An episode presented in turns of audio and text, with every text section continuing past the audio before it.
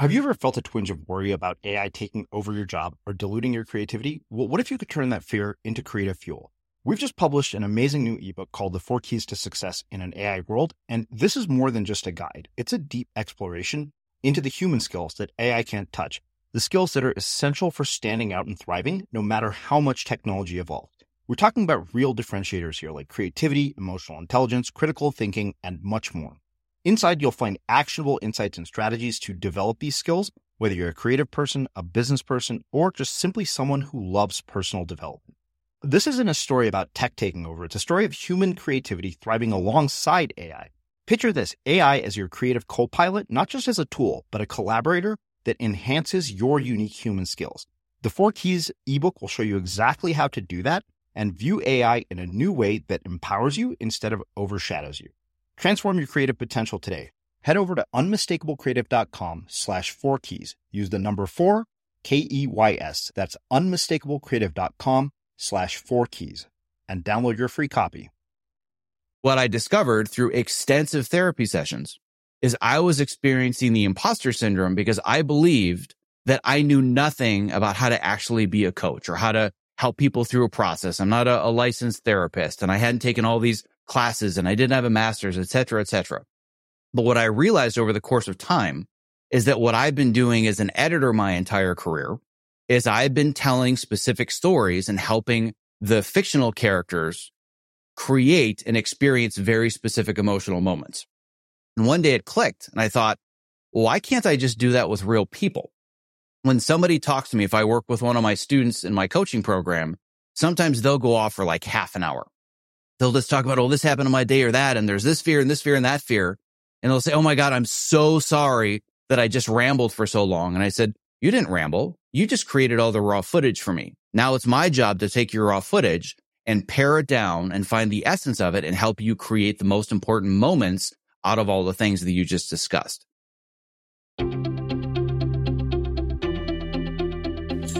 I'm Srini Rao, and this is the Unmistakable Creative Podcast, where you get a window into the stories and insights of the most innovative and creative minds who've started movements, built thriving businesses, written best selling books, and created insanely interesting art. For more, check out our 500 episode archive at unmistakablecreative.com. Zach, welcome to the Unmistakable Creative. Thanks so much for taking the time to join us. Yeah, man, I'm super, super excited about this today. I really appreciate the opportunity. Thank you. Oh, it is my pleasure to have you here. So I found out about you because somebody wrote in and told me you had worked on what is probably one of my favorite series of the last five years, which is Cobra Kai. And I was even more happy to learn that both of us grew up in the 80s and we were deeply informed by something like The Karate Kid, probably you more than me, given uh, that it's become such an integral part of your life's work. But before we get into all of that, I wanted to start by asking what was the very first job that you ever had? And what did you learn from it? And how has it influenced your life going forward? Oh man, that's a really, really good question. Uh, well, the very, very, very, very first job I had, uh, I was probably about six years old and it was working for my dad because my dad has been an entrepreneur on and off his entire life.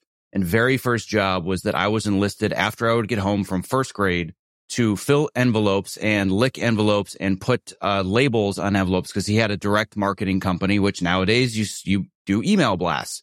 He was literally sending out direct mailing blasts and had an entire assembly line in our basement. Uh, and I was helping him put together and collating and all the the direct marketing materials that he was sending out. Um, and I worked uh, for my father for years. Uh, we also I grew up on a farm. So I worked on the farm, uh, building structures, feeding animals, mowing the lawn, uh, you know, mowing hay, all this fun stuff. But if we were to, to talk about my first technical real job for somebody that wasn't my father, where I was actually punching a time card and I was getting paid by somebody else, I worked for the local hardware store in my uh, town that I grew up in of 400 people. And I believe I was a senior in high school. And essentially, uh, it was an after school job and I did uh, work study. So I was actually doing it uh, after lunch through the rest of the day, about five, six hours a day. And it was like, if you picture 50s hardware store from the movies, it had the soda fountain. They didn't have any computers. Everything was done by hand. Um, and I was stocking shelves and I was pouring coffee and I was making milkshakes and I was going out in the back of the warehouse and I was stacking cans of motor oil and whatnot. Um, so it was a, it was a very uh, eclectic way to to to uh, grow up and learn the the power um, of a real work ethic compared to the way that I think a lot of kids grow up today. But um, just the the biggest lesson that I learned from that was just showing up consistently and doing a good job with everything. Yeah. Because how you do anything is how you do everything. And it's very easy to take for granted. Well, there's 400 people in this town and who cares how I stack cans of motor oil in the back of this podunk hardware store. But I was really taught that whatever it is that you do, do it well and do it to the best of your ability. And that even meant how I stack the 50 pound bags of dog food in a warehouse that the customer never sees. So it was really about attention to detail, showing up every single day, showing up on time and just consistently doing a good job. And frankly, I've taken that into every project that I've ever worked on in the next 25 years. Yeah. Well, I, am so glad you brought up attention to detail because that was the first thing that came to mind when you started describing this. Uh, a town of 400 people. What are the social dynamics of growing up in a town like that? Uh, it, the social dynamics are that everybody knows everything about everybody. Um, the the the school that I went to was uh, it was one building and it housed K through 12 and there were about 500 students. And I was in by far the largest class of, I think, maybe 65 students. The, the average, uh, when I say class, I mean like the entire grade. So the entire grade that I graduated from was a class of 65. The average class size is, uh, or grade size is about 30, 35 people. So we were much larger than the rest. And just an example would be that, uh, let's say that you're a sophomore or a junior in high school and you're walking down to shop class. You walk past the kindergarten classroom. Um, that was the environment that I grew up in. And you knew the first and last name and the brother and the cousin and the mom of every single person in your class. So it was a very, very small incestuous world. What were the pros and cons of growing up in that sort of small incestuous world? And I mean, you're a guy who creates television for a living. So I think for many of us who aren't exposed to small towns like that, our primary exposure comes through media. Um, and in media, I feel like there's almost this just very sweet, sort of warm story that gets told about these places being these idyllic paradises where everybody loves each other. But I know that that's not entirely true. So what do you think media does to misportray these towns? And, you know, what are the pros and cons of the environment? Uh, well, I will say, first of all, that I think some of the idyllic portrayals are fairly accurate because there are a lot of things about living in a small town that really are as good as it is on TV where you know, you can think of the, the local fall festivals where the town comes together and they have a parade or they have the, you know, the local carnival that, that takes place where the, the high school team also plays baseball, like all these kind of little details here and there that kind of make it like, oh, that's so quaint or I want to have that.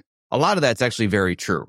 Uh, the cons are that if you cannot conform to the way that people think or the things that people do, it is very, very easy to become an outsider very, very quickly when you're in a much larger town or you're in a city, you can kind of be your own person. You can do what it is that you want to do. And you're probably going to find at least one person, if not a, a smaller group of people that think similarly to you, that have similar interests. So you always feel like you have somebody that's similar to you that you can relate to. And in a small town, if you're not like everybody else, if you don't think like everybody else, if your dreams are not like theirs, if you don't have plans to become a logger or a farmer or a construction worker, you immediately become an outsider. And you can just imagine highly intellectual, very creative, not so strong kind of weakly kid, um, growing up in an environment like that was not the best for my self esteem.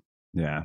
Well, you know, I, the reason this just occurred to me as a question to ask is I've been watching this TV show over the last couple of months called Virgin River on Netflix. And it's a really beautiful story. It's kind of exactly like you're talking about this idyllic sort of town in Northern California. And sometimes some of the people who are there shock you. You're like, wait, why did you come back here or even end up here in the first place?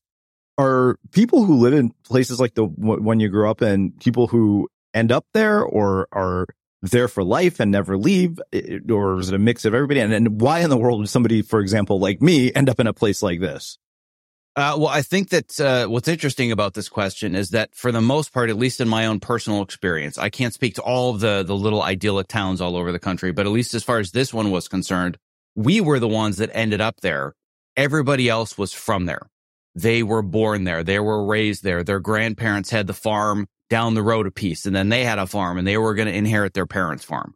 Um, so the vast majority of people that were there when I was growing up and now the few that are still remaining because the town is getting much smaller, which will also speak to the answer to this question is that the vast majority of people there were born and raised. We happen to be the family that ended up there. The reason being, uh, that, uh, my family decided I originally grew up, uh, in southern Wisconsin, just outside of Milwaukee, uh, near a town called Waukesha, which in you know, in our estimation, like that was living near the big city. You talk to anybody that's grown up in real cities. That was living in Podunk, America, but we decided to move from Podunk, America to the outskirts of the rural version of Podunk, America. To, I mean, it was really, really out there.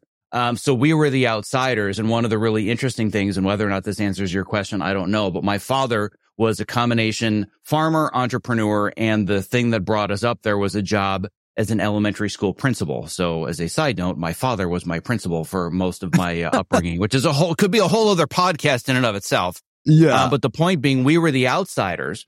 And just to give you a sense of the economics of this community, my father being the elementary school principal, I think at the time he was making, I honestly don't know, but let's say give or take $50,000. I was the richest kid in school. I was the rich, spoiled kid. And anybody that was the teacher's kids, they were the rich kids that's how impoverished this area was. So it was uh, going back to the original question, really a combination of mostly people that were born, raised, settled, and that were probably at some point going to die there. And we were very, very much the outsiders. Wow. Well, uh, growing up in uh, an impoverished community like that, there are two things that I wonder about how that shaped your own perspective on concepts like entitlement, you know, wealth and success. And having your dad as your principal for most of your life, uh, what impact did that have on the relationship between the two of you? Yeah. So the, as far as the, the sense of entitlement, that is definitely one. If, if we're talking about the pros and cons of having an upbringing like this, the gigantic con at the time was the fact that I was living in the middle of nowhere. There were no opportunities. You couldn't go anywhere. The closest movie theater was 45 miles away. So it was just endless boredom zero opportunities. And it was just work, work, work, work, work. And I desperately wanted to get out of there. Now I look back at the pros of having grown up in a world like that and the, the work ethic that I developed and the lack of sense of entitlement because I literally had to earn everything. I had no idea what a superpower that was going to be moving to one of the biggest cities and basically the epicenter of the entire universe of people that decide that I want to make my career all about me so people can look at me and praise me and I'm entitled and I deserve this. I moved to the epicenter of the universe of that way of thinking. And I had no idea what an asset it was going to be to have the work ethic that I've developed and have the lack of sense of entitlement, knowing that whatever it is that I want, I have to earn it. And even to this day, with the level of success that I've attained, that does not go away. And one of the things that I told myself, or more accurately, that I promised myself when I got in my car and I drove across the country from Wisconsin to California, literally did the drive in two days to start my first job. And I said, as soon as the city and this business starts to change me, I'm moving away. I don't care how successful I am, how much money I'm making. If it changes me, then I'm out. And that's been a really, really big thing for me to make sure I never develop that sense of entitlement. And it's always about earning what it is that I want and earning the things that I really want to become. When it comes to your father being your principal, um, I could go back to many archives of uh, sessions that I've had with my therapist about the challenges of this. Um, I would say that again, it's one of those things where in hindsight, there was tremendous value to it.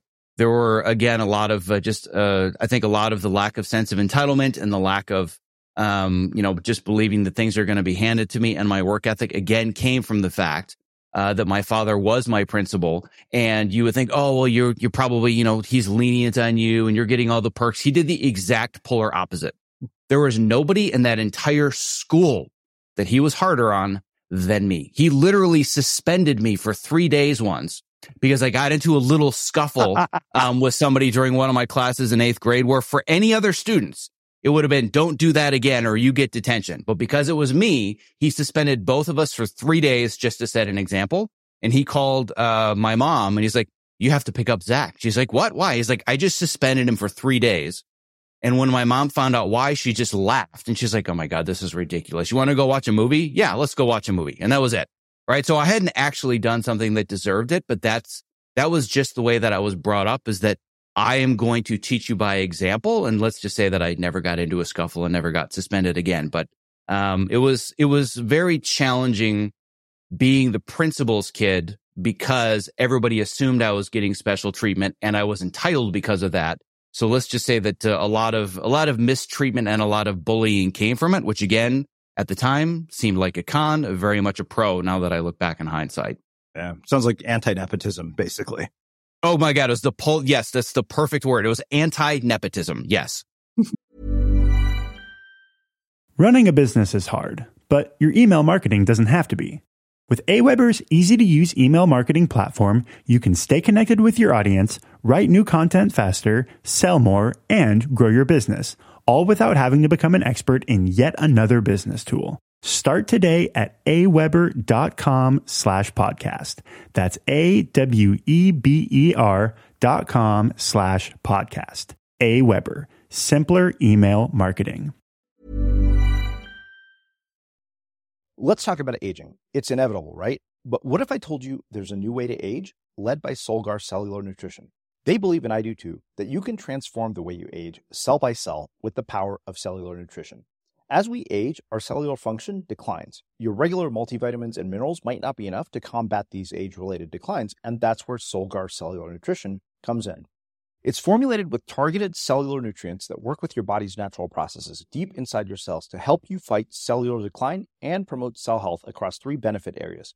It supports cell energy, repair, and vitality, muscle strength, and even glutathione production to help protect cells. So let's own our healthy aging narrative. Visit cellularnutrition.solgar.com to learn more. Again, that's cellularnutrition.solgar.com to learn more. Solgar Cellular Nutrition. We go cell deep. These statements have not been evaluated by the Food and Drug Administration. This product is not intended to diagnose, treat, cure, or prevent any disease. So, you know, given that you are somebody who works in television, one thing I wonder, particularly growing up in the time that you did where you did, um, how that influenced your own tastes in pop culture, your exposure to popular culture. Uh, because part of me sees, it, it thinks there's got to be like a blessing and a curse. On the one hand, you're kind of left to your own imagination, which I'm sure leads to a tremendous amount of creativity, but you're also kind of starved of influence in a lot of ways. Yeah, I mean, the, basically, uh, and for anybody that uh, are younger listeners, they can't even conceive of a world like this. Uh, but there was no internet there was no satellite dish or cable at all until I was, I think, maybe, I don't know, 14 or 15. So until I was 15, I had three channels. I had ABC, NBC, and CBS because our rabbit ears could not get Fox. Um, so television really had very, very little influence on me, which is why I went towards movies. Um, my brother, uh, uh I have an older brother. Um, he's very heavily influenced by movies as well. And he, uh, basically put that influence upon me. So by the time I was 13, I had a wall of maybe 300 VHS tapes and it was just watching movie after movie after movie. So movies were very much my influence growing up, but TV really was not an influence on me until, I mean, definitely until I was an adult, probably around the time the, the golden era of TV started with the, Sopranos and, um, 24 and some of these kind of big yeah. breakout series. That's when TV started to have an influence, but influence uh, the biggest influence on me was always movies. And until the golden era of TV really started, it was always about, I want to make movies. It was never, I want to make television or work in television until I got in the industry and I understood better the nuance of the different opportunities and the costs of working in film versus television. But TV had no influence on me growing up. It was all movies. Yeah. Well, I mean, you're right. It is a golden era of television because television is a lot better now than it was back then um, you know, with, like you said, shows like 24, uh, you know, and those things. I mean, Brian Grazer and Ron Howard, those guys are brilliant. Everything they touch turns to gold. Like, I don't think I've ever seen anything they've done that I just, I'm not absolutely in love with. Mm-hmm. Yeah, agreed. I, I, don't even know if you're aware of it, but indirectly, uh, worked for, uh, Brian Grazer and Ron Howard because they were one of the, the executive producers and companies that developed the show Empire. Uh, so I actually worked on, uh, an Imagine Entertainment property for about, uh, two seasons. Wow. Um, so yeah, it's, it's, it was cool to be a very, very small part of that much larger legacy. But, uh, yeah, it wasn't, wasn't until about my mid to late twenties where I made the transition, both from an economic and a career perspective, but also from a creative one that I realized the stories that I want to tell and the lifestyle that I want to lead uh, the television industry was a lot more conducive to both than the, the feature industry. Yeah. Well, in one of your blog posts, one of the things that you say is movies became my escape from the nightmare that was elementary through high school, and The Karate Kid was the formative film of my youth. And, you know, as I was talking to you before uh, we hit record here, I just finished reading Macchio's memoir, and I felt like that was the experience for so many young boys. But tell me about the first time that you watched The Karate Kid. Oh my God. The, the, the first time that I watched The Karate Kid, the, it's funny because if we're going to talk about my very first memory, my actual memory that sticks is remembering watching The Karate Kid 2 in a theater and watching the first Karate Kid on VHS in the basement when my older brother and sister were having a sleepover. Um, but I will never forget the, the two moments that I always remember, um, are the, the fight scene that Daniel has with Chozen at the end of Karate Kid 2. But then, of course, like everybody else would say on the planet, uh, the crane kick was uh, certainly one of the, those big moments. Yeah. Uh, but it's just w- when you see those experiences and you feel like you can really relate to and you frankly are Daniel LaRusso, which essentially I was, um, probably in some circumstances even worse than the situation he was in in the first one. Um, you realize that there actually might be a path out of the, the misery and the nightmare that is your day to day. Um, so yeah, most of the people that I talk to in my industry, they're always talking about how, uh, you know, Star Wars was the formative film of their youth. And I always say, well, the Karate Kid was my Star Wars. Um, not, there's nothing wrong with Star Wars. I just never got into it and I couldn't relate to it the way that I could to the, the Karate Kid because I was living that misery every single day, literally for years on end. Well, I've never seen Star Wars, if you can believe that. wow. So you're the one. Yeah. Well, I've read Lucas's biography though. But haven't actually watched Star Wars. I didn't no. think there was anybody left. Yeah, I might be one of the few. My my brother-in-law never lets me live it down. He was like, dude, he was like, you should know this kind of stuff. He's like, you create media for a living. I'm like, yeah, I know.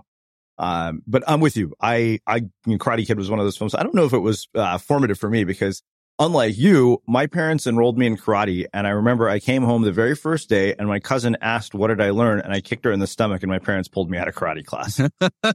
probably not the the the worst decision for them doing no, that. Uh, I think that, sure. that, they were, you know, they were just being cautious. But um, what was it like? What was it about that film? I mean, I know you could relate to the character going through it, but what was the magic of, of something like the Karate Kid that not only pulled you out of the misery then, and but then led you to being able to work on something like Cobra Kai?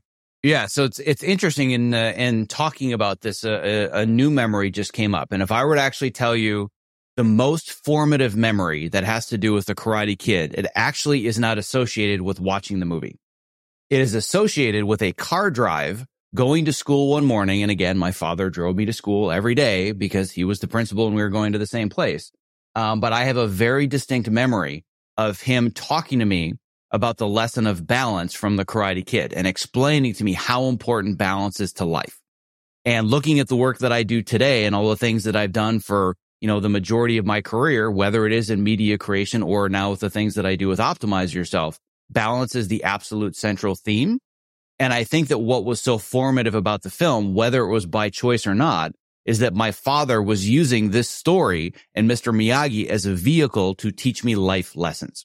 So the most vibrant memories that I have about the film are actually more related to the lessons that were imparted on me because my dad used the lessons from the film as opposed to just kind of preaching to me. I, th- whether it was conscious or subconscious, he knew the language that I spoke, and that was of movies because I lived and breathed movies. So he was using these stories and these movies and these lessons to teach me. And if we're going to fast forward all the way to how did I go from, you know, the, that period of time from being six, seven, 10, 13 years old to now being lead editor, associate producer on Cobra Kai, uh, essentially the the first reason this happened is because of YouTube's algorithm. So let me explain to you uh, what uh, what that means. I had never heard of, nor did I know anything about Cobra Kai being developed as a TV series. But I was just on YouTube for whatever reason. I actually don't consume YouTube that often, but I was either searching for something or whatever I might have been watching. And the algorithm said, you might like this. And it was in the sidebar. And I saw the trailer for season one of Cobra Kai the week that it came out. And my first reaction to it was, how dare they? Oh my God. Somebody is remaking the Karate Kid. This is going to be the stupidest thing ever. So I'm going to hate watch the trailer. So I watched the trailer and I realized, okay, So this doesn't look like the worst thing ever, but I'm still pretty confident this is going to be garbage. So I'm going to hate watch the pilot. So I went and I watched uh, episode one of season one and like everybody else that's ever seen it, totally hooked. Five hours later, I had watched the entire season. And as soon as it was over, I just sat there for like two minutes, just in like silence. I can picture where I was watching it, the room that I was watching. And I was just like, Oh, I will edit this show. Oh, yes, I will edit this show. And immediately got on IMDb, started doing research, who worked on it, who created the show, who were the producers, et cetera, et cetera, et cetera. And realized I didn't recognize any of the names, but in really digging, I found one person that I'd worked with on a pilot like three years before that for four weeks. So this wasn't like I had to, you know, really close friend or really um, close colleague. It was somebody that, yeah, we'd worked together and, you know, we had a, a cordial relationship and um, they would probably remember my name.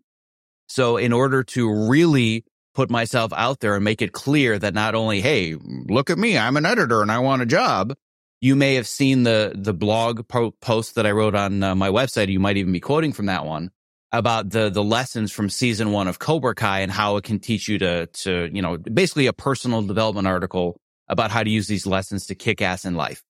I wrote that article and then I sent it to her, just letting her know how much of an impact Karate Kid had on me, how much of an impact their uh, season one of Cobra Kai had on me, and remind uh, everybody, this is the first season when nobody had ever heard of the show and it was on YouTube. Mm-hmm. And she responded back and said, Oh, I'm so glad that you enjoyed the show. We really enjoyed working on season one. It's really special to us. And your article was great. I'll pass it along. And then whether it was in that email or the next one, I don't remember. But essentially the question came up available. We might be looking for editors. And I'm like, all right, the door's open. And that was it. Yeah. Um, so at that point, I did a super, super deep dive into learning all about the, the three guys that uh, created the show and were also the showrunners and did an extensive, uh, reading of all the things that were out there about them, listened to podcasts that they were on, and I watched their other movies. And their other movies are Harold and Kumar and Hot Tub Time Machine and American Reunion. And I'm like, what the hell? Like it just, it made absolutely no sense. But the more I started to, to watch all these different projects that on the surface just seem like stupid, gross out R rated comedies. The one consistent thing across all of them is all their work has a lot of heart. And frankly, a lot of times where you wouldn't even think there would be heart, but there's always heart. And that's really, really important to me. Yeah. So when I went into that interview and they asked the very first question that everybody asked, which is, Hey, nice to have you here today. Tell me about yourself. I just leaned in and I said, all you need to know is that the Karate Kid is my Star Wars. And that was it. And you could just tell that I had them in the room at that point. We talked about process. I talked about all the little nuances that I really appreciated about season one, the way they edited it, the music that they chose, and unofficially got offered the job in the room. And the rest is history. Yeah. Well, let's come back to Cobra Kai. I want to go back to the beginning of your career because I don't imagine that you drive from this small town in, you know, Wisconsin to LA and overnight you're Zach Arnold, you know, film editor who's working on all these iconic films. I know the reality of this because, you know, doing what I do is kind of like the entertainment industry. Um, we pitched Unmistakable as a TV show once. So I know that this is not an easy path. So talking mm-hmm. about those early days, like were you, is yours one of those stories of like sleeping on couches and eating ramen? Oh, I w- wasn't actually sleeping on couches because the couch was taken. So I slept on the floor right outside the kitchen. That is, there is no exaggeration there. I have a, a memory of my third day living in Los Angeles. Essentially, the short version of the story of how I got there is I went to school, uh, uh, University uh, of Michigan in Ann Arbor. And the final week before graduation, and mind you, I hate to say this because it really dates me. This was over 20 years ago now, which I still can't comprehend. But at that time, you weren't really applying for jobs online yet. There wasn't Indeed or I don't even think monster.com was out yet. Like that wasn't a really common way to apply for jobs and businesses were just starting to create uh, websites and homepages. But I'd done some searching just to learn and better understand what are the opportunities even look like out in Los Angeles. Found one uh, random company that did uh, low budget independent uh, movie trailers for like studio indies, and they said we're looking for an assistant editor. I'm like, all right, well this is going to be this is going to be a good chance for me to just learn how this works. So I put together one resume. I sent the one resume the Friday night before my Saturday morning culmination, where I was just about to walk out the door for family dinner with family that had come from all over the country, I get a call. They said, we got your resume. We're from this company. Are you available to come in for an interview early next week? I'm like, yeah, sure. No problem. Well, where do you need me to be and what time? Hung up the phone, went to my parents. I said, I have to fly to Los Angeles this weekend. Like, what? What, what are you talking about? I'm like, yeah, I got a job interview. Mind you, the detail I haven't shared is that whenever you want to apply for work in Los Angeles, if you don't have a local address, they don't give you the time of day. So I had lied and I had given them a friend's address. They had no idea I was still in Michigan. So I uh, did my culmination Saturday morning, had family dinner Saturday afternoon, Saturday evening, packed up all my stuff, flew to LA Sunday morning, did my interview. I don't remember. It was maybe Tuesday or Wednesday. Flew back Thursday and the day that my plane landed, got the call. They said, we loved you. Can you start Monday? So that was how I got myself to Los Angeles in two days was I went from graduation to starting to work in LA in six days. And then from there, it only took me about eight or nine years to become an overnight success. Right. So the overnight success story only took me nine years, but I started working in uh, trailers, working on uh, low budget uh, movies as an assistant editor. And what I did very, very quickly is I convinced them and demonstrated to them I have a, um I have of a lot more value to you as an editor than I am as an assistant. And I started to get a lot of freelance work getting paid as an editor. And I walked in uh, to the, the owner's office of this company. It was a company, maybe 15, 20 people, and they were working on some studio movies, some independent movies. Um, but mind you, I walked into the owner's office five months after I graduated from college. So I was still a newbie. And I said, I have other opportunities as an editor. So either you can promote me to the editor position or I'm going to I'm going to take these other outside opportunities. But uh, as of now, I'm no longer an assistant editor. And they said we want to keep you, and they promoted me. And I've uh, other than those first few months, I've never been an assistant, and I've been cutting my entire career. No. Cut uh, trailers for several years. Then I made the transition into doing some independent features. Uh, worked on some uh, much higher profile trailer and movie marketing materials just to pay the bills. And then kind of the quote unquote overnight success story where everybody's like, Oh my God, you became this overnight success and we've never heard of you. Uh, is I got my first major A list uh, editing job on the TV series Burn Notice. Mm. So that was kind of where the, the, the story really quote unquote begins. And then, uh, once I worked on Burn Notice, I worked on Glee, worked on Shooter, worked on Empire, worked on uh, several other TV series and pilots, some of which got picked up, some of which didn't um, all of which eventually led to me working on Cobra Kai. Yeah. How would you like to look five years younger? In a clinical study, people that had volume added with Juvederm Voluma XC in the cheeks perceived themselves as looking five years younger at six months after treatment. Look younger, feel like you. Add volume for lift and contour in the cheeks with Juvederm Voluma XC. Reverse signs of aging by adding volume to smooth laugh lines with Juvederm Vollure XC. For important safety information and to find a licensed specialist, visit juvederm.com. That's J U V E D E R M.com. Not for people with severe allergic reactions, allergies to lidocaine, or the proteins used in Juvederm. Common side effects include injection site redness, swelling, pain, tenderness, firmness, lumps, bumps, bruising, discoloration, or itching. There's a risk of unintentional injection into a blood vessel, which can cause vision abnormalities, blindness, stroke, temporary scabs, or scarring. Talk to a licensed specialist to find out if it's right for you. Running a business is hard, but your email marketing doesn't have to be. With Aweber's easy to use email marketing platform, you can stay connected with your audience, write new content faster, sell more, and grow your business, all without having to become an expert in yet another business tool. Start today at aweber.com slash podcast. That's A-W-E-B-E-R dot com slash podcast. Aweber, simpler email marketing. Spring, is that you? Warmer temps mean new Allbirds styles. Meet the Superlight Collection, the lightest ever shoes from Allbirds, now in fresh colors. These must-have travel shoes have a lighter than air feel and barely there fit that made them the most packable shoes ever. That means more comfort and less baggage. Try the Superlight Tree Runner with a cushy foam midsole and breathable eucalyptus fiber upper. Plus, they're comfy right out of the box. So, what can you do in a Superlight shoe? What can't you do is the better question.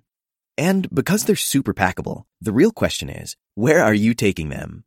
Experience how Allbirds redefines comfort. Visit allbirds.com and use code SUPER24 for a free pair of socks with a purchase of $48 or more. That's A-L-L-B-I-R-D-S dot com, code SUPER24. Let's talk about aging. It's inevitable, right? But what if I told you there's a new way to age led by Solgar Cellular Nutrition? They believe, and I do too, that you can transform the way you age cell by cell with the power of cellular nutrition. As we age, our cellular function declines. Your regular multivitamins and minerals might not be enough to combat these age related declines, and that's where Solgar Cellular Nutrition comes in. It's formulated with targeted cellular nutrients that work with your body's natural processes deep inside your cells to help you fight cellular decline and promote cell health across three benefit areas. It supports cell energy, repair, and vitality, muscle strength, and even glutathione production to help protect cells. So let's own our healthy aging narrative. Visit cellularnutrition.solgar.com to learn more. Again, that's cellularnutrition.solgar.com to learn more. Solgar Cellular Nutrition. We go cell deep. These statements have not been evaluated by the Food and Drug Administration. This product is not intended to diagnose, treat, cure, or prevent any disease. You know, I mean, I think the the temptation in hearing this story of yours is, oh, just persist and everything will work out. And uh, I think that that's a dangerous narrative because I was listening to uh, or watching you know, David Letterman's interview with Ryan Reynolds yesterday. And I think the thing that struck me most was something he said about this whole sort of not having a plan B idea, which he says makes for a really nice Instagram post, but is pretty disconnected from reality. Mm-hmm. He's like, and Ryan Reynolds, you know, who is by all accounts incredibly successful. He said, yeah, are you kidding? He said, I had a plan B. I had a plan X. And I think particularly in, in the entertainment industry, there is this sort of narrative of no plan B, come hell or high water. I mean, Matt Damon talked about not having a plan B with Sam Jones on off camera. Mm-hmm. And there's a part of me that wonders you know, where that n- narrative can actually be a disservice because uh, we had Annie Duke here. She just wrote a new book called mm. Quit the Power of yes, Knowing. I'm actually reading it and I'm in the process of wanting to get her on my podcast. So yeah. I might just uh, ask for a mutual intro afterwards. But yes, well, I'm definitely familiar with it. Well, you're a guy who is familiar with an industry where people probably walk away all the time and probably for good reason. So you didn't, but I'm guessing not everybody had the trajectory that you did. And I'm guessing it's not as linear and, you know, rosy as you've just made it sound. No, oh God, no. It's definitely not linear whatsoever. Um, and it's funny because when you mentioned this idea of not having a plan B, I have heard this speech at least 400 times. Uh, it's uh, what's called Schwarzenegger's speech that broke the internet, where he's like, you can't have a plan B. He says it all. I literally hear it in my head. I've used it as my warm up speech before like ninja competitions and whatnot. And agree with a lot of the things that he says, agree with a lot of these platitudes about setting goals and working hard and whatnot. But I disagree that you shouldn't have any other plan. And the story that comes to mind, and this comes from the, the last several years of my journey to go from award winning dad bod to now becoming an American Ninja Warrior. One of the, the people that I brought into my life as a mentor is Tony Horton, who created the P90X fitness program. And I was at his house when he was doing, uh, it's called the Paragon experience, where he brings people from all over the world for four days, this immersive fitness experience, learning about fitness and nutri- nutrition, mindfulness. And he had one of the world's foremost experts from the world of Cirque du Soleil teaching people beginner handstands. What does this have to do with success and persevering in plan B? It's one of the most profound lessons I've ever learned. You see these people that are anywhere between 30 and 70 years old that have never gone upside down trying to learn how to do a handstand and they are freaking out I mean, their head is a foot and a half from the ground, but they're literally getting the shakes and having panic attacks because their brain has never gone upside down.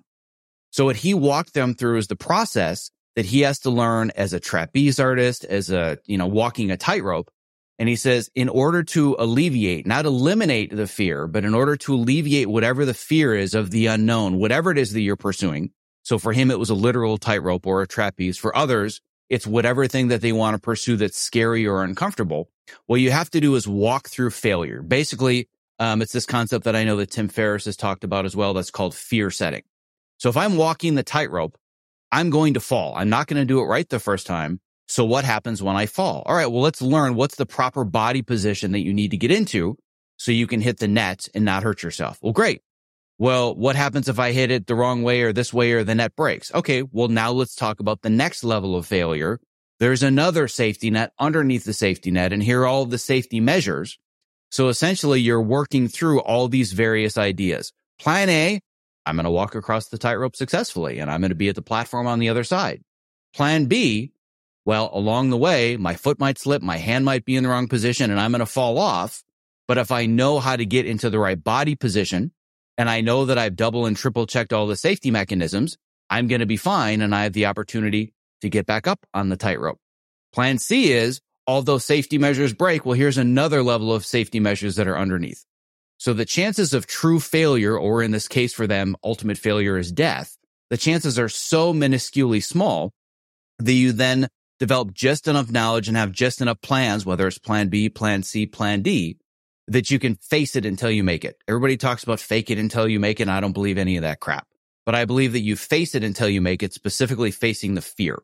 So did I have a plan B of, well, if I don't make X amount of dollars or I don't have an A-list credit or I haven't won an Emmy by this age, well, I guess I'm, I'm just going to go back to the farm and I'm going to have to mow hay and I'm going to work construction. Like, no, that was not a plan B, but uh, there were always alternatives to the path that ultimately were going to lead me back to where it is that I still wanted to go. So I have a multitude of things on my resume um, that nobody has ever heard of that are not on IMDb Pro that I never boast about that were not part of the plan, but they helped me pay the bills to continue working towards plan A. So should you just say, I want a plan B where I can give up and I can make excuses for not succeeding? No. But should you have alternate plans and paths knowing that you're never going to go in a straight line and the path to success is very windy and there's failures and setbacks? Like in that case, I think you should have plenty of other plans, like Ryan Reynolds said, from plan B to plan X. Yeah. Yeah, I mean, I remember in 2014, this was the year after my self-published book had become a Wall Street Journal bestseller. The business was basically running on fumes. I went back to my parents' house and I'd been living there for a long time to make this show work, which was the thing I was willing to give up to do this. And I told them, I said, tell you what, if by the end of this year, things haven't turned around, I'll go start looking for a real job. And two months later, I got my book deal, which was just a, a damn good stroke of luck. But you know, remember somebody had said, "Oh, if you have this plan B, it'll become a self fulfilling prophecy." And I was like, "No, that's horseshit. That's complete nonsense." Um, if you're committed to the fir- the first plan, but mm-hmm. you know, but I think there was an element of luck involved in that. I'm gonna you know like write that off to like, hey, I you know I'm a genius and that's why this all happened. Yeah, exactly. And I think that uh, depending on your life circumstances, I think there are also situations where it's frankly irresponsible to not have a plan B in my case, I'm married. I've got two kids. Yeah. So for me to say, I'm going to, you know, triple mortgage the house and I'm going to take every dollar that we have in emergency savings and our kids tuition and college funds.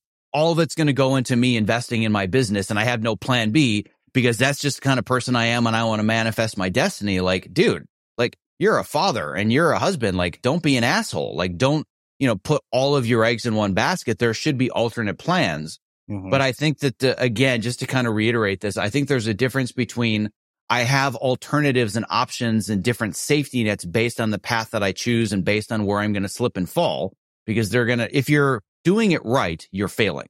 If you're not failing, you're not trying hard enough. Having plans for those failures is important. Yeah. Having an excuse that you call plan B where it's like, well, you know, I want to build a business, but ugh, uh, it's getting hard and it's scary and I didn't meet my projections and people are trolling me online and saying this idea of self optimization is stupid. So, well, I've got a plan B and that's just to go back and be an accountant. So I should probably go with my plan B. Like that's different. Having plan B as an excuse for not wanting to work through the discomfort and the fear is different than I, the, one of the things that I call myself is an optimistic pragmatist. I'm not totally optimistic, but I'm not a pessimist. I'm an optimistic pragmatist which is that I always want to assume the best and work towards the best, but I'm going to prepare for the worst. And I, I think that that's okay. And that obviously in my situation has not derailed my success, but I've always got that pragmatic backstop. But again, not to give up, just to make sure that I can keep going down an alternate path. Oh, yeah, I, I appreciate this more than you could possibly imagine because my old roommate Matt and I have these battles back and forth. He's like, "You're a pessimist." I was like, "No, Matt, I'm an optimistic realist. You're a delusional mm. optimist." Yeah. Uh, you know, and, um, you know, got me thinking about just sort of how, how we make these choices. But uh, you know what? Uh, talk to me about editing because I think it makes a perfect segue into your work. I very distinctly remember reading in Greg McKeown's book, um, something about it, it, you know, watching the Oscars. And he said, if you look at the films that always win best picture, he said, coincidentally, they, or not coincidentally, it's almost always the same film that wins best editing. And I don't think many of us see the magic of editing because I, have been on a reality TV show, so I know the magic mm-hmm. of editing or the, the mismagic of editing for some people, uh, who are too stupid and don't, you know, aren't mindful about what they say on camera. Uh, but uh, talk to me about that because it, it seems like it's such a profound metaphor for life and also this whole idea of self optimization. Oh, absolutely. Uh, and the the hardest thing about being an editor is that nobody has any concept of what you do for a living. And I'm not talking about your aunt that's a, a stockbroker. I'm talking about people in the industry don't know what editors really do. So I can talk to other craftspeople, like w- without having a, a deep knowledge of it. You probably have some basic concept of what a costume designer does for a living. You probably know what a director of photography does. You don't know the ins and outs and the nuances, but you know the basic contribution that they make to a film or a television show. Nobody has any idea what the editor does other than, oh yeah, well, you, you take the, the footage that they shoot and you take out the bad parts and you make it shorter, right? Cause it says this program has been edited down for television. So they assume we take out the bad parts. And the best way that I can describe this to people that don't really understand the process is you imagine for a second a film set. Everybody knows what a film set looks like. If they haven't been on one, they've watched the behind the scenes. They've seen something on YouTube. They've seen pictures. We have all these lights. You've got these cameras. You've got 150 crew members. They're spending millions of dollars. They have multiple cameras. They shoot all of this material over the course of a day. All of it goes onto one little tiny hard drive. And that little tiny hard drive is handed to the editor. It is handed to me and it is my job or the editor's job to sift through every single second, and not only every second, but in every second, there are 24 frames. You have to watch everything that was shot. And on any given day, you're probably given between four to 10 hours of material. You have to construct a story out of that. You have to take all the various angles, all the various takes, all the nuances of performances, the different lenses, and you are the one that actually constructs the scenes, constructs the sequences, and constructs the show. So when it comes to a cinematographer, for example, there's this concept where uh, they say that a cinematographer paints with light. So if you look at a really interesting composition in a movie or a TV show and you feel something evoked by the way that it looks, that's a cinematographer and lighting designers in the camera department painting with light. What I say is that editors are painting with emotion. So when you feel things, the moments that are created when you're watching a TV show, watching a movie, whatever that media is, those moments don't happen by accident. Essentially what I do all day long as an editor inside the timeline. And one of the nice things about technology today is that most people at least have a very basic understanding of editing because they've used iMovie to cut together their kids' little league video or yeah. they've used the Instagram or TikTok things to kind of piece the pieces together. And universally, everybody's like, God, this is a lot harder than I thought it would be. It's like, yeah, no shit. Welcome to my world. Yeah. But people have some basic understanding of kind of moving the blocks around and how, you know, you have the different layers and you're stacking things on top of each other. So what I've always talked about uh, with people that are in my industry that don't understand how to describe what we do, I say that what I do for a living is I play Tetris all day long with people's emotions. Mm. I take all of these different colored blocks that represent video, that represent audio, and I create moments. So no different that as an editor creating moments where all of a sudden you feel something watching a scene. You're like, Oh, I just, I love that scene. Oh, what did you love the most about it? I don't know. It just, it made me feel heroic or I felt sad or it was cathartic. Well, what made you feel that way? I don't know. I just felt it. I know what made you felt that way. I know you feel that way because at this exact spot when the character's eyes look this way, I started a piece of music or I changed from a wide shot to a close up or I did a very slow pushing on the video. You don't know why you're feeling things, but I know why you're feeling things because I'm augmenting that moment to make sure that you feel it. So essentially an editor is not only the final writer that's constructing and reconstructing the story, changing the order of lines, changing the order of scenes. So we're the final writers, but we're also the ones that create the final emotion and are dictating the moments that you experience. And what I discovered, uh, and this kind of is a little bit of a transition from the editing world to the, the entrepreneur and the, the coach and self optimization world. Uh, when I first started this coaching program and started optimize yourself, I was hit with the worst case of debilitating imposter syndrome that I've ever experienced in my entire life, creatively or otherwise. And what I discovered through extensive therapy sessions is I was experiencing the imposter syndrome because I believed that I knew nothing about how to actually be a coach or how to help people through a process. I'm not a, a licensed therapist and I hadn't taken all these classes and I didn't have a master's, et cetera, et cetera. But what I realized over the course of time is that what I've been doing as an editor my entire career is I've been telling specific stories and helping the fictional characters create and experience very specific emotional moments. And one day it clicked and I thought, why can't I just do that with real people? When somebody talks to me, if I work with one of my students in my coaching program, sometimes they'll go off for like half an hour. They'll just talk about, oh, this happened in my day or that. And there's this fear and this fear and that fear. And they'll say, oh my God, I'm so sorry that I just rambled for so long. And I said, you didn't ramble. You just created all the raw footage for me. Now it's my job to take your raw footage and pare it down and find the essence of it and help you create the most important moments out of all the things that you just discussed.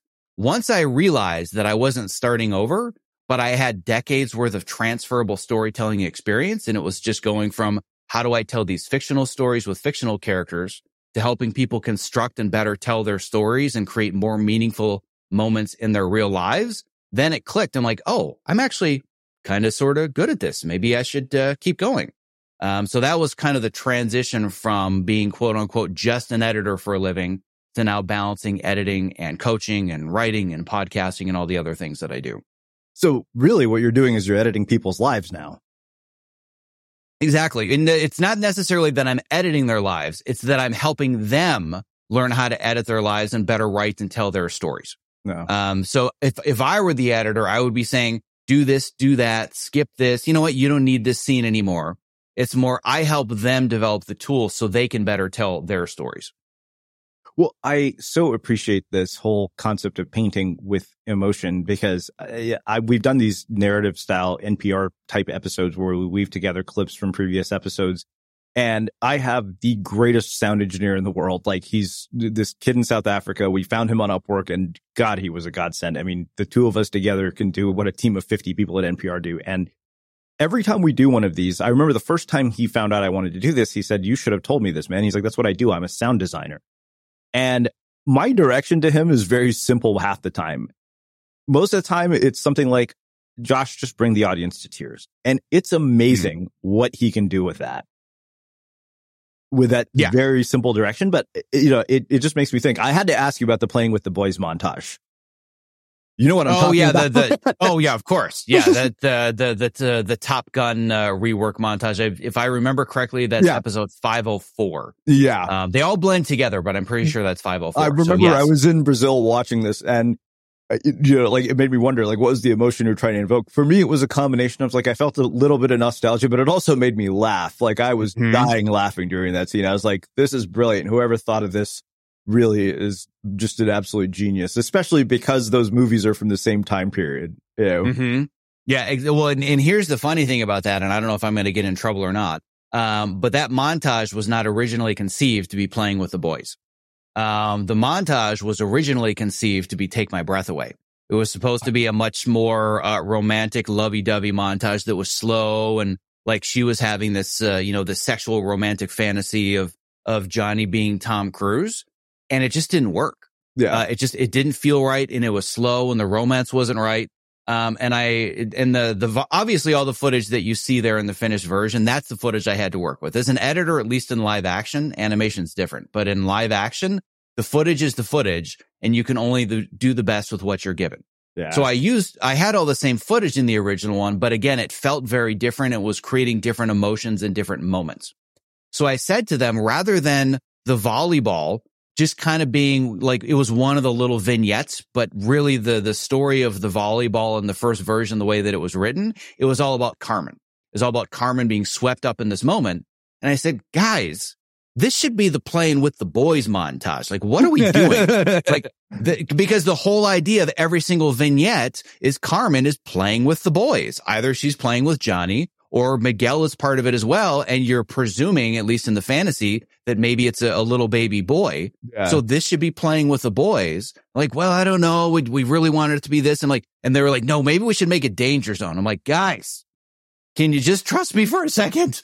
Yeah. Let me cut a version with playing with the boys and they watch it and like, oh yeah, never mind. That's what this was supposed to be. So that's an example of the power that an editor has. It's not just cutting out the bad parts. It can be completely reconceiving an idea, both on paper and the way that it's shot and saying, I know this was your intention. Your intention is not working. And there are a multitude of stories throughout my four seasons on Cobra Kai, seasons two through five, where whatever you see in the finished product is not even remotely close to what the original intention was on page because things happen, things change. You have a visualization of, I think it's going to be this way.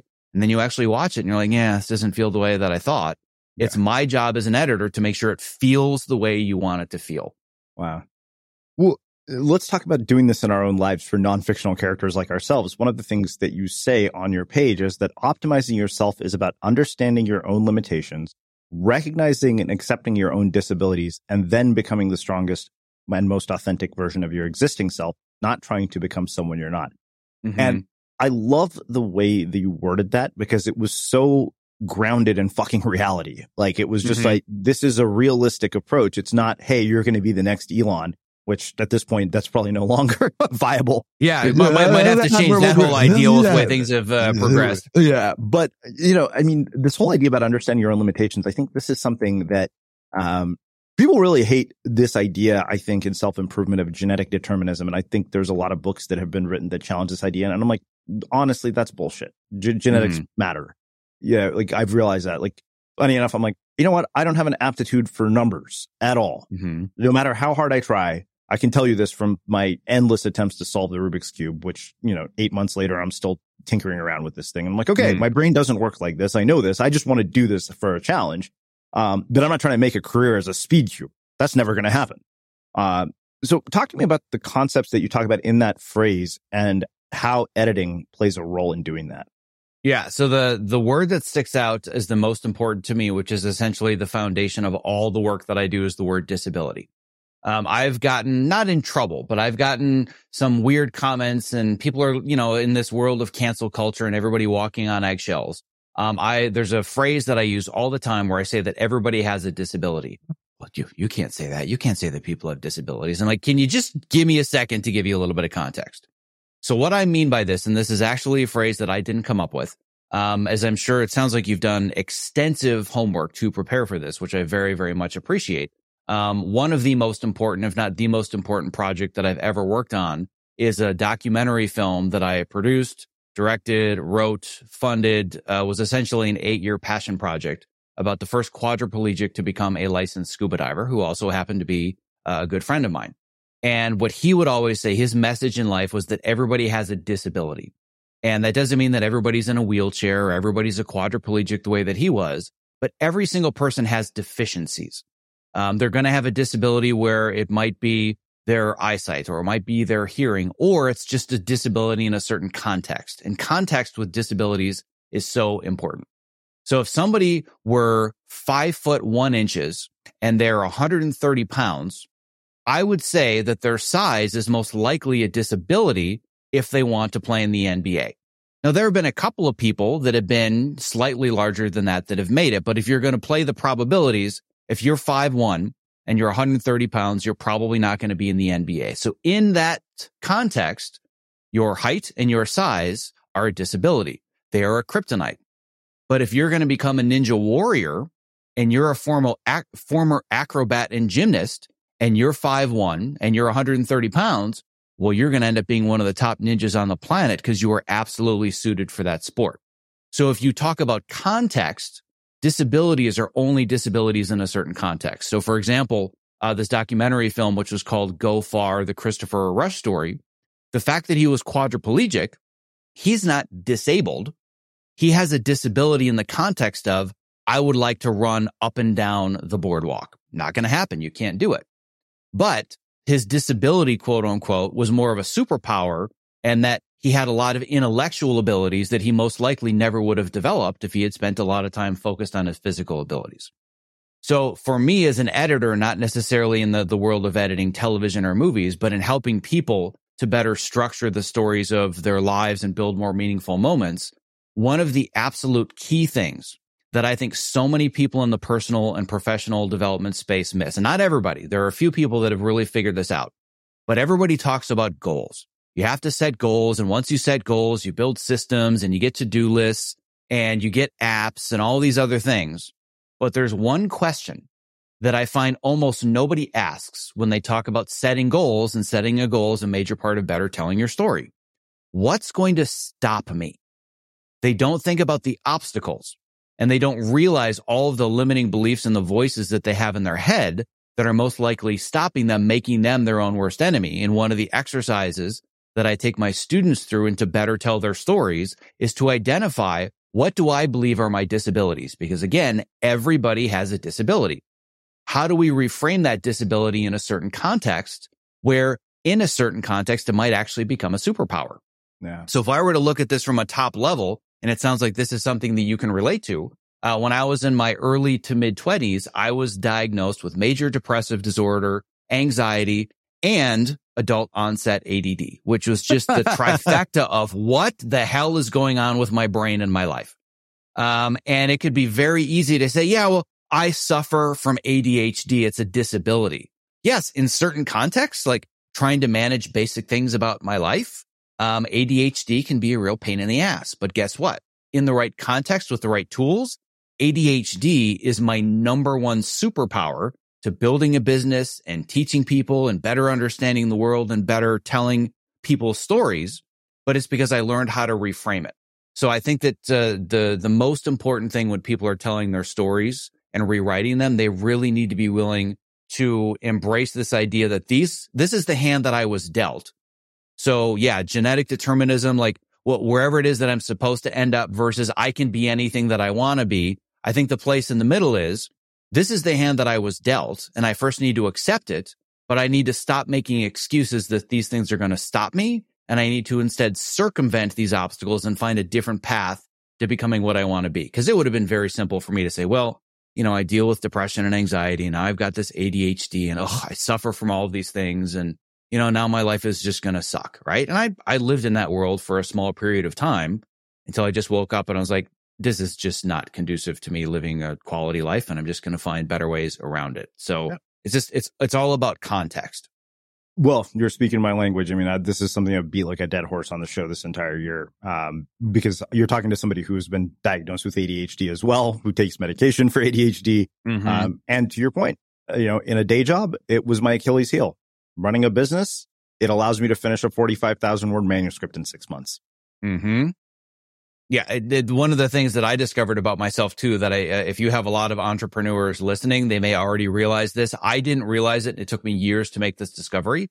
Um, but what I realized is that I am incredibly good at working with people. I mean, what I do as an editor, both in the film and television space and now working as a coach and collaborator and mentor, I am excellent at working with people.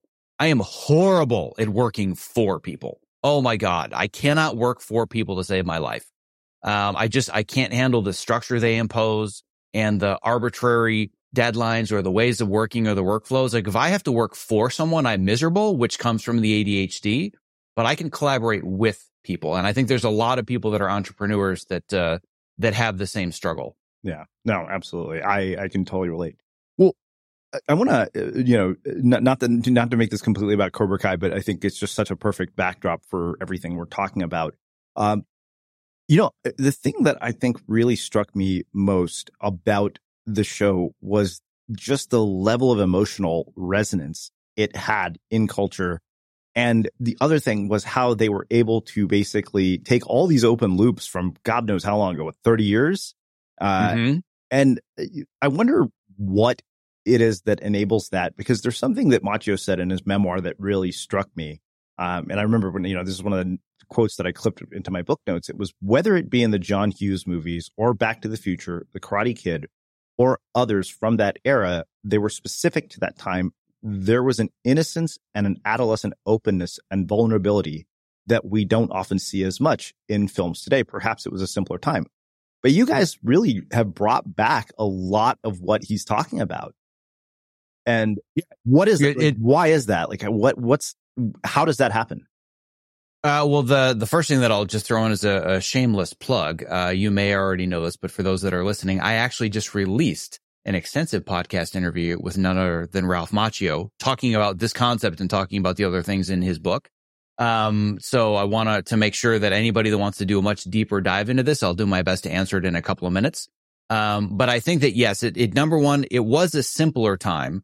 And I think one of the reasons that we have so much 80s nostalgia in everything, even things that just have no business having 80s nostalgia, they're just doing it for the sake of the 80s nostalgia.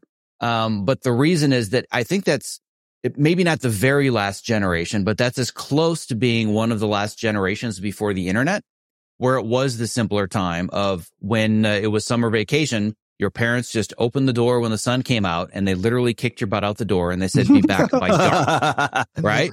And nowadays, like even with my own kids, I desperately want to be able to do that, but I live in Los Angeles and I can't. But when I take my kids back to the, to the farm, because my parents still live on the same farm where I grew up, we go there during the summers and we call it farm camp. And basically they don't need the internet. They don't need their phones and we kick them out the door and we're like, we'll see you guys for dinner time. Actually, technically it's for supper time because things are different.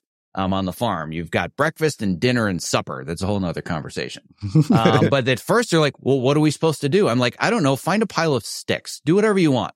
Just figure it out and they started to figure it out and got really creative. And by the time we were there for two or three weeks, they weren't even l- reaching for their phones and reaching for their laptops. And I think that the, even though it doesn't directly talk about it, the Karate Kid has that simpler time. And I think one of the most brilliant choices that they made in creating uh, Johnny's character and the creating the, the version of his yeah. character nowadays is his level of both simplicity and ignorance about modern technology. I think that's a throwback to the simplicity where, um, like w- one of my favorite lines of the entire series is when he and Daniel are having, uh, they're having a drink. I think it's episode 109 and they're talking about what Ali's up to. And he's, he was showing, he's like, well, you know, I saw this pe- post on Facebook and Johnny says, what's a Facebook? That to me was the perfect encapsulation of the level of simplicity that the show employs. And now that we're deep through the end of season five, it's harder to be able to sell that he's not catching up on all this stuff. But there's always at least one or two storylines a season. Like for example, it's the him being the the Uber Eats driver. Mm-hmm. Um, again in episode 504, where he doesn't understand smartphones. It's, it's little things like that. Yeah. Um, but I think using that as a vehicle, as a throwback to the simplicity is a really important core part of the story because everything else is modernized. All the kids have their phones and um, you know, Daniel LaRusso's in the nice house and I'm guessing it's a smart house and has all these fancy uh, tools and technology. But Johnny just reminds us of that uh, that world that no longer exists, and I think that's one of the the biggest things that makes the show so charming and endearing is the fact that it just it does harken back to that simpler time. Wow, um, this has been amazing. I could talk to you all day. I've uh, ditto. I'm loving this. I feel like we just got warmed up. I might have to have you on my show. Yeah, no, we, we will, we'll definitely. I mean, there's so much we, we seem to have in common. Uh, but in the interest of time, I want to finish with my very last question, which is how we finish all of our interviews at the Unmistakable Creative. What do you think it is that makes somebody or something unmistakable? I think it's their willingness to embrace their own authenticity and put themselves out there regardless of the fear that they might be facing. I think that it's it's one thing to stumble into success or become somebody else's version of success but I think you can unmistakably be creative or successful on anything if you're willing to just embrace the authentic version of who you are and put yourself out there despite all those fears. Um, I don't see any other way to do it because I tried doing it the other way and it's just not fun and it's just not fulfilling. So if I'm going to be successful by my own definition, I can only be successful by my own definition if it's uh, encapsulated with authenticity. Beautiful. Well, uh, I can't thank you enough for taking the time to join us and share your stories, your wisdom, and your insights with our listeners. Where can people find out more about you, your work, and everything that you're up to? Yeah, sure. So the, the simplest place is they can just go to optimizeyourself.me and learn more about my story and they can listen to the podcast, read blog posts, uh, learn about the coaching program. Uh, but what I've also put together for podcast listeners, uh, for anybody that wants to get started designing the more authentic version of their life, I believe that one of the most fundamental meta skills that you must develop to be a better storyteller is time management. I think you have to learn how to more effectively structure your day and structure your life. So you're doing the right things as opposed to doing the things that everybody else wants you to do. So if they go to optimizeyourself.me slash unmistakable, um, I have a, a simple exercise that I take my students through to help them create their ideal week. It's a very simple thing to get them started and make sure that their time is more in alignment with their values. Amazing. And for everybody listening, we will wrap the show with that. Running a business is hard, but your email marketing doesn't have to be. With Aweber's easy to use email marketing platform, you can stay connected with your audience, write new content faster, sell more, and grow your business all without having to become an expert in yet another business tool. Start today at aweber.com slash podcast. That's A-W-E-B-E-R dot com slash podcast. Aweber, simpler email marketing. Have you ever felt a twinge of worry about AI taking over your job or diluting your creativity? Well, what if you could turn that fear into creative fuel?